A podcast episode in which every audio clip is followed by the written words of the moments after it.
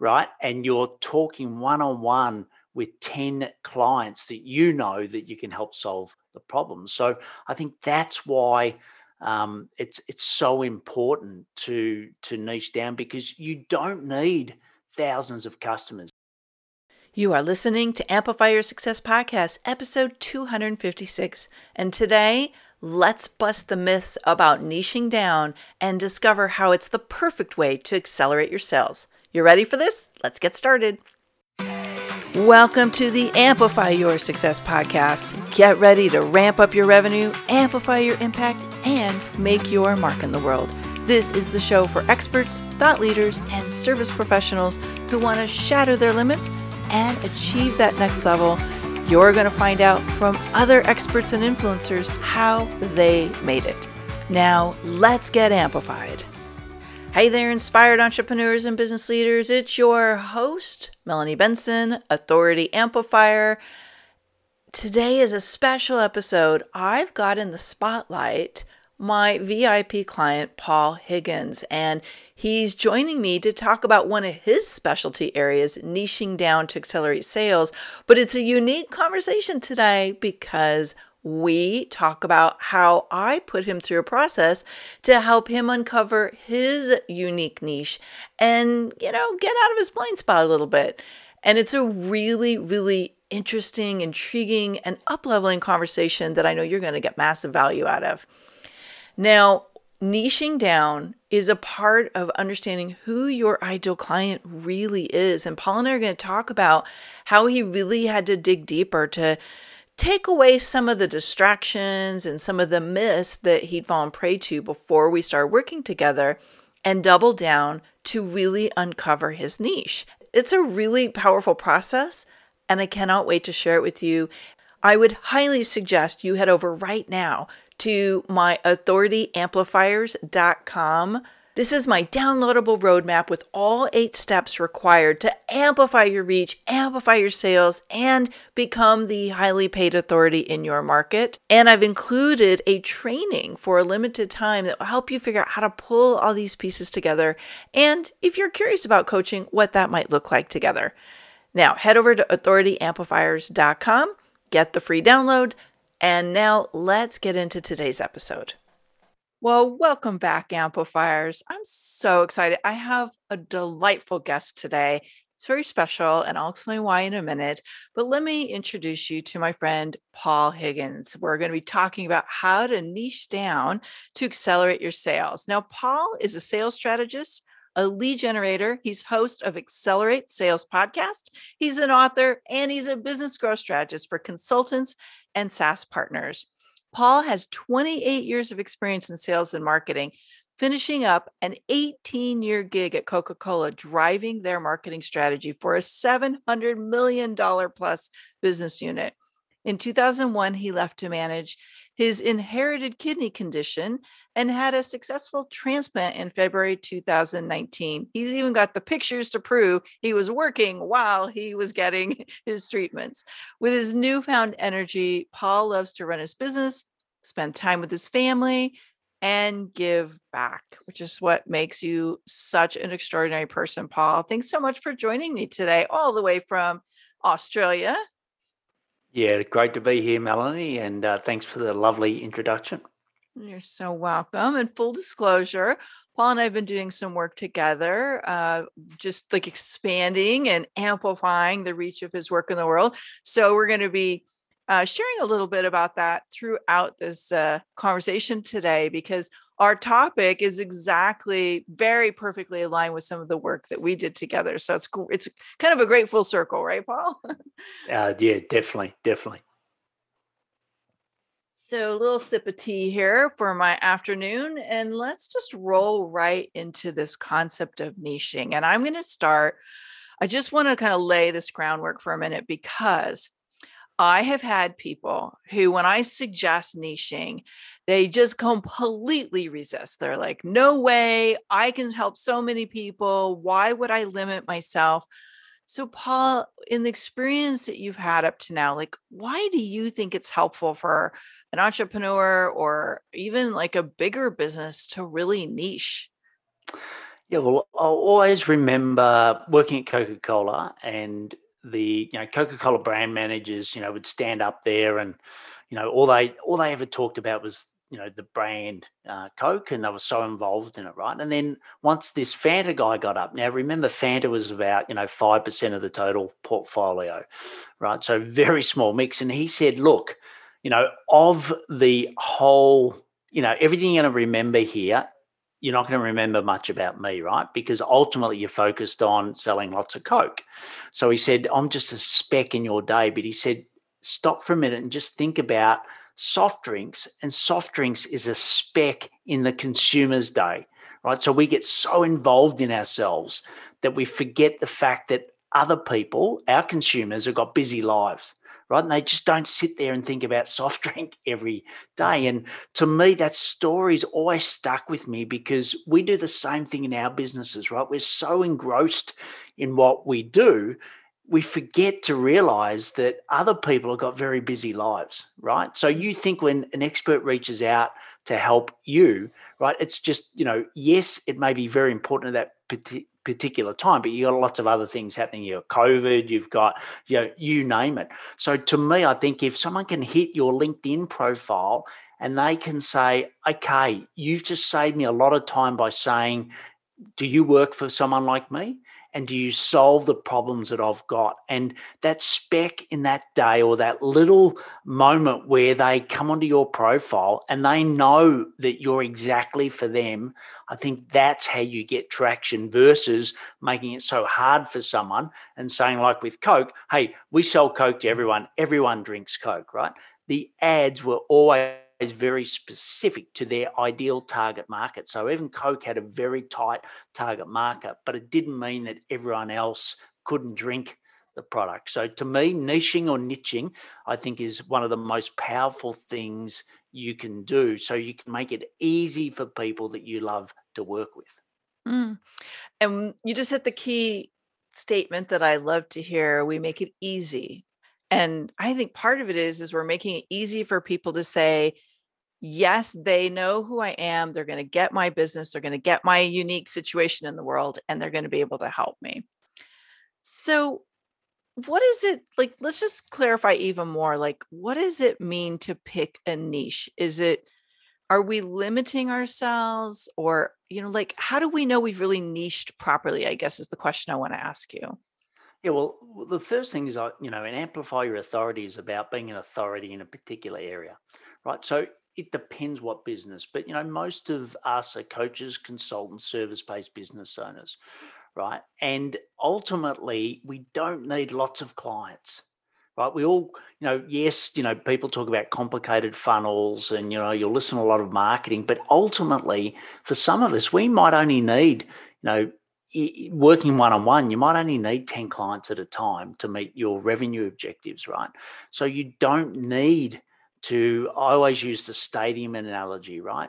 You effectively aren't going to the masses in the crowd saying, hey, pick me. You're standing in the middle of the oval saying, pick me, pick me, right? Versus you're in a super box, right? And you're talking one on one with 10 clients that you know that you can help solve the problem. So I think that's why um, it's it's so important to to niche down because you don't need thousands of customers. If you're a, you know, if you're a SaaS platform, if you're a, you know, a, a, a marketing agency that's, you know, maybe then therefore you need lots and lots of, you know, a, a really large audience right? And then you do a numbers game. But if you're an authority, you don't need that. People are seeking you, and the people are seeking you are coming to you for a specific reason. That's mm. well, that's what you taught me anyway, Melanie.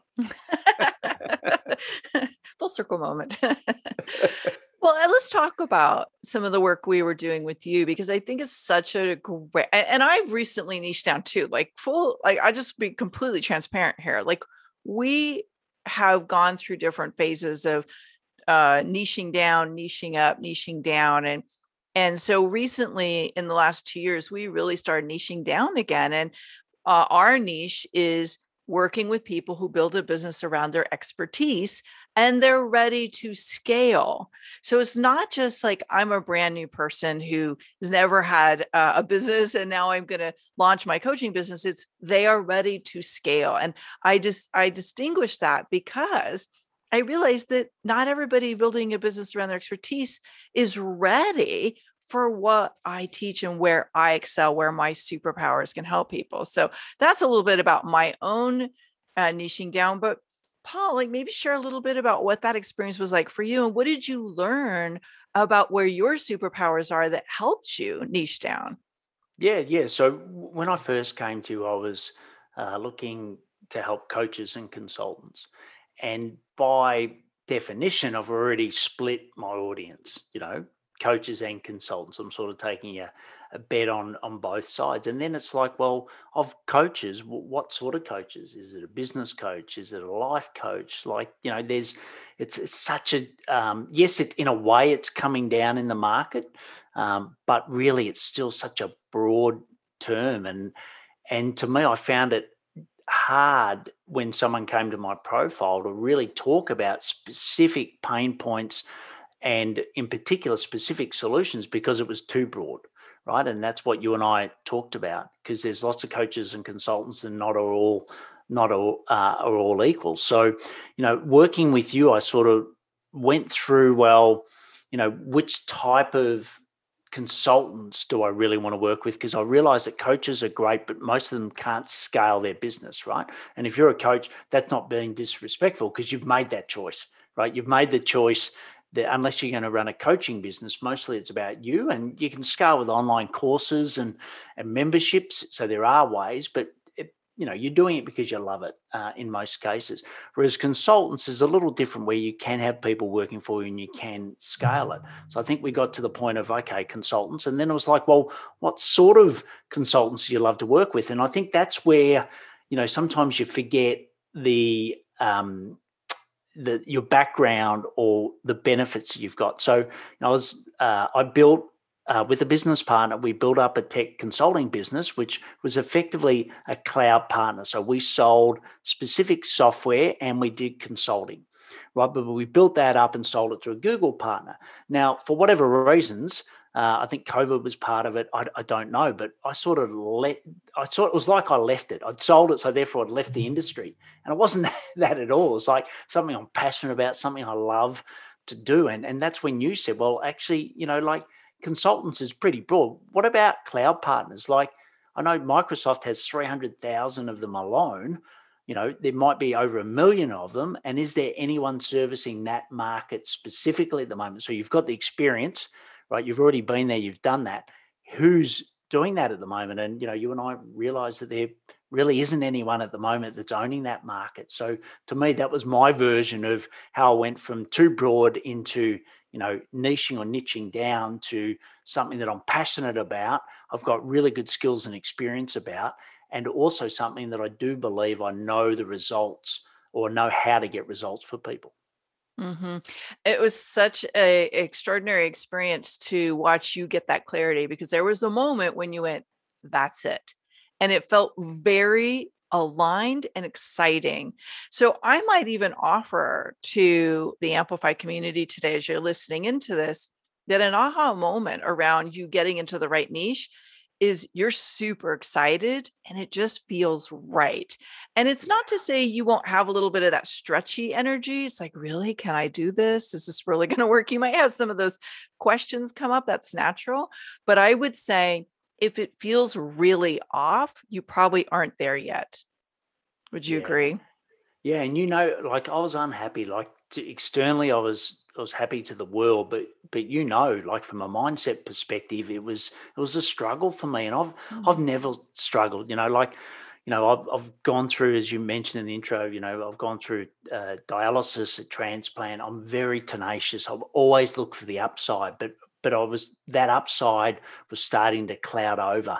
Those sunny days were starting to cloud over, and I think that's because you know like my podcast was called build live give right but what does that really mean like does anyone ever search build live give it was a great philosophy and actually my company was called build live give as well so you know yes, it's what I believe in is build a great business, live a good life to give back. But does that really help solve someone's problem? Does it make it easy for them in two minutes to work out what it is? And that's when you, you know, we went through different variations, but we ended up with Accelerate Sales podcast, which now, you know, accelerate your sales to scale. So it's got a journey and it's, you know, it, it's it's got um, something that people within the cloud partners would resonate more with. So I think you know those changes made a massive difference. So now when I talk about when I get on my podcast, it's a lot more specific. I can give very tangible outcomes versus something that was more a nice to have, which was build, live, give.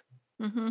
Yeah, you've made yourself relevant and indispensable for your ideal clients. And I think that's a great sign. You're in the right niche with two of the other factors. So let's talk about the factors of a niche down business because there were several things that you had to shift in your business and in your business model to really be fully in alignment with this what we might even consider like a bit of a rebrand and you just mentioned the the messaging and the branding so your brand has to match that and your messaging has to match that so that your ideal clients re- realize how relevant you are, right? So, was there yes. anything else that in the work you're doing with clients and in the work we did, you recognize, wow, this had to change to really match this niche I'm picking for myself?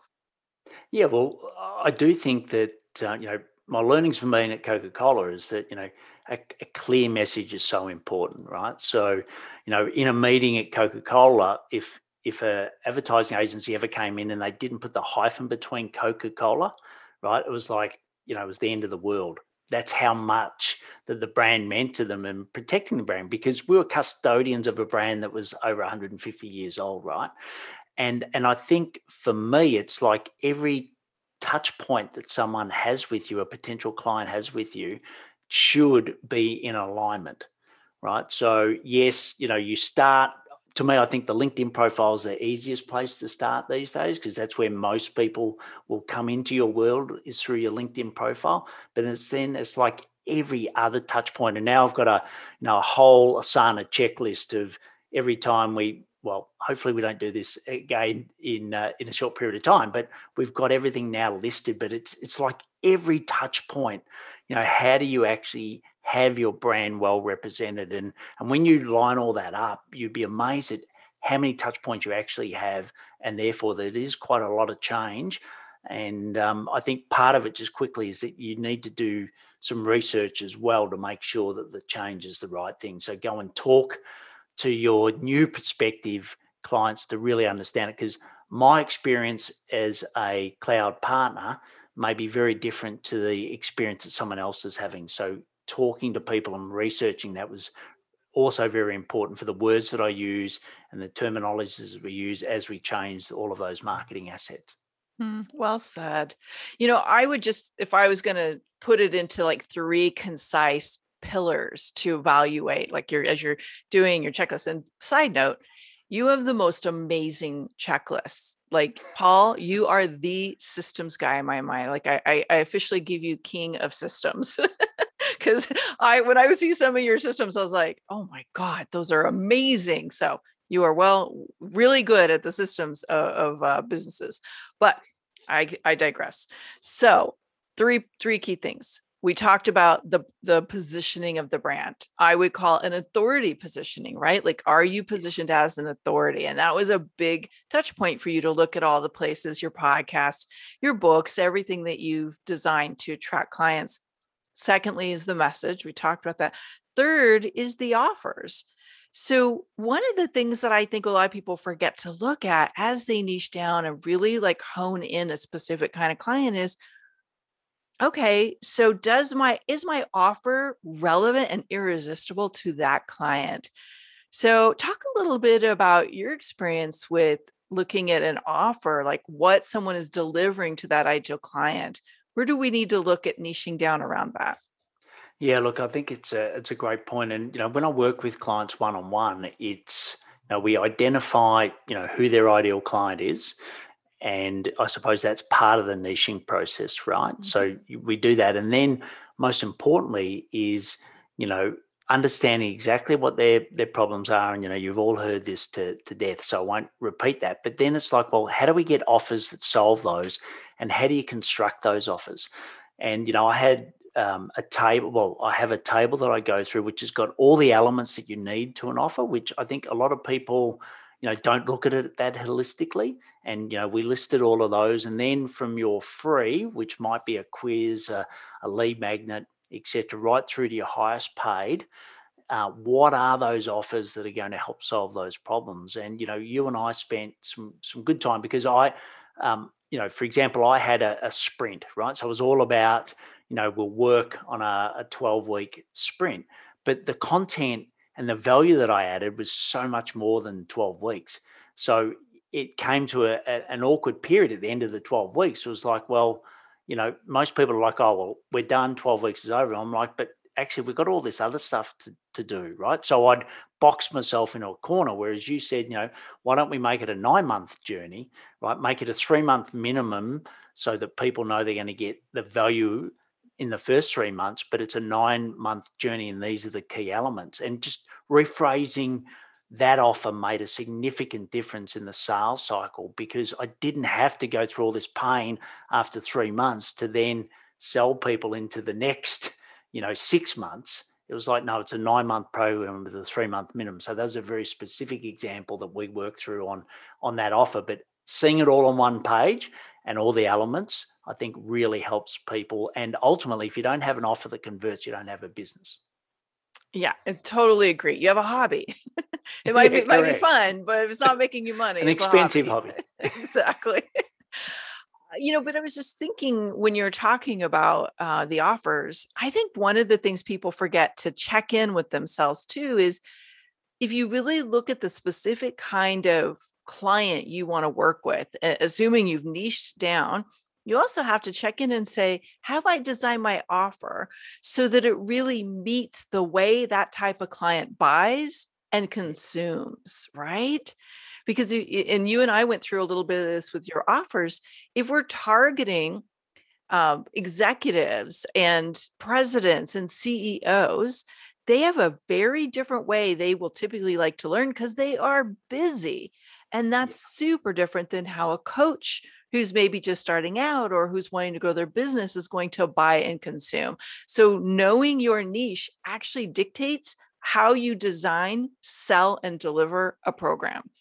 Yeah, and, and uh, and and once again, I think you know we've all got skills that you know we need to dust off now and again. And one of the benefits of the Coca Cola Company was the amount of consumer research they did. So they always did the research before they launched the product, right? And you know that's why they've been so successful. And I was you know involved in you know some of the most successful consumer good product launches in the world, and that's because they did that research up front, right? And I think often what we do is we get an intuitive, you know, where if we do run our own businesses, the good thing is that we've got no one else to really answer to, so we can make quick decisions. That's great. But sometimes what we do is go in based off our own assumptions, and all of a sudden we've got an offer out to the world, and it suits us, which is great. But is is that really what your clients want? You know, so I think doing that that research component, I think, is super important. And we've got a great way of doing that through LinkedIn. So that's you know working very successfully because you've now got the audience. In the old days, you'd have to go to an agency to get the audience. The audience is already there, which is great, and you can pinpoint them through searches and filters on LinkedIn. But I do think it's really important to validate that offer before you put it out to the world. Now, I'm not saying that it's got to be slow. That can happen quickly, but I think that's the bit that I had been missing. And that's the bit that mm-hmm. you brought up. Even though I had it in my background, you brought it to the fore. Yeah. Yeah. Thanks for sharing that. I, I want to skip over to LinkedIn because it is one of the go to strategies that you use. And you know, I think a lot of people are recognizing that LinkedIn is a very valuable platform and they're lost over on LinkedIn. They're like, what are we supposed to be doing? Things are always changing. What I was doing for a while isn't working anymore. Is it possible to really develop quality connections and leads in our niches through leveraging LinkedIn? Yeah, no, I think, it, you know, I think the most important thing is, you know, not the cart before the horse, right? So I think if if you actually niche down, you have your profile that looks great. That's going to make it so much easier for you when you do reach out to people because you know we, we all sort of follow a similar habit. Someone sends you a connection request, you go, "Oh my god, this could be another person pitching to me." So you'll go and look at it, and the first thing you'll do is go and look at their profile and you look at their content, right? And if someone, as we said before, profile, it's like bang, spot on. Yes, this person's actually talking my language. But the other thing is, they go to your posts and they see that you're actually posting really valuable content, that you're getting lots of engagement on that content. They're like, okay, well, this person, you know, might not be just someone that's looking to spam me. They actually are an authority in this particular topic, and I'm a little more interested. So I think that's uh, the real power of having the profile and the posting work together. And um, then it makes it easier when you do outreach. Now, what we do recommend these days is that, you know, it is a hybrid. So, i.e., it's um, using email, it's using maybe phone. That's right. We can still phone customers. I think we forget about that. Uh, using SMS and also LinkedIn messages. So it's a combination of touch points these days. I think just doing LinkedIn outreach. So, for example, before we actually do uh, reach out to someone, we pre-engage. So we make sure that you know we're on their radar by looking at their content, commenting, engaging on their content. Then we actually send an email saying that we're going to send a connection request, so it doesn't just randomly appear. So there's that element. Then we send the connection request, we thank them, and then we send a personalized message. So that's very different to a lot of the messages received, which is, I don't know what you do. Um, I've got this product to sell you. Would you like to buy it? Okay. I'm glad we're talking about LinkedIn. I got to say a couple things about LinkedIn while we're here because I actually avoided LinkedIn for a long time because I felt like it had become such a spammy place. And you were yeah. mentioning that.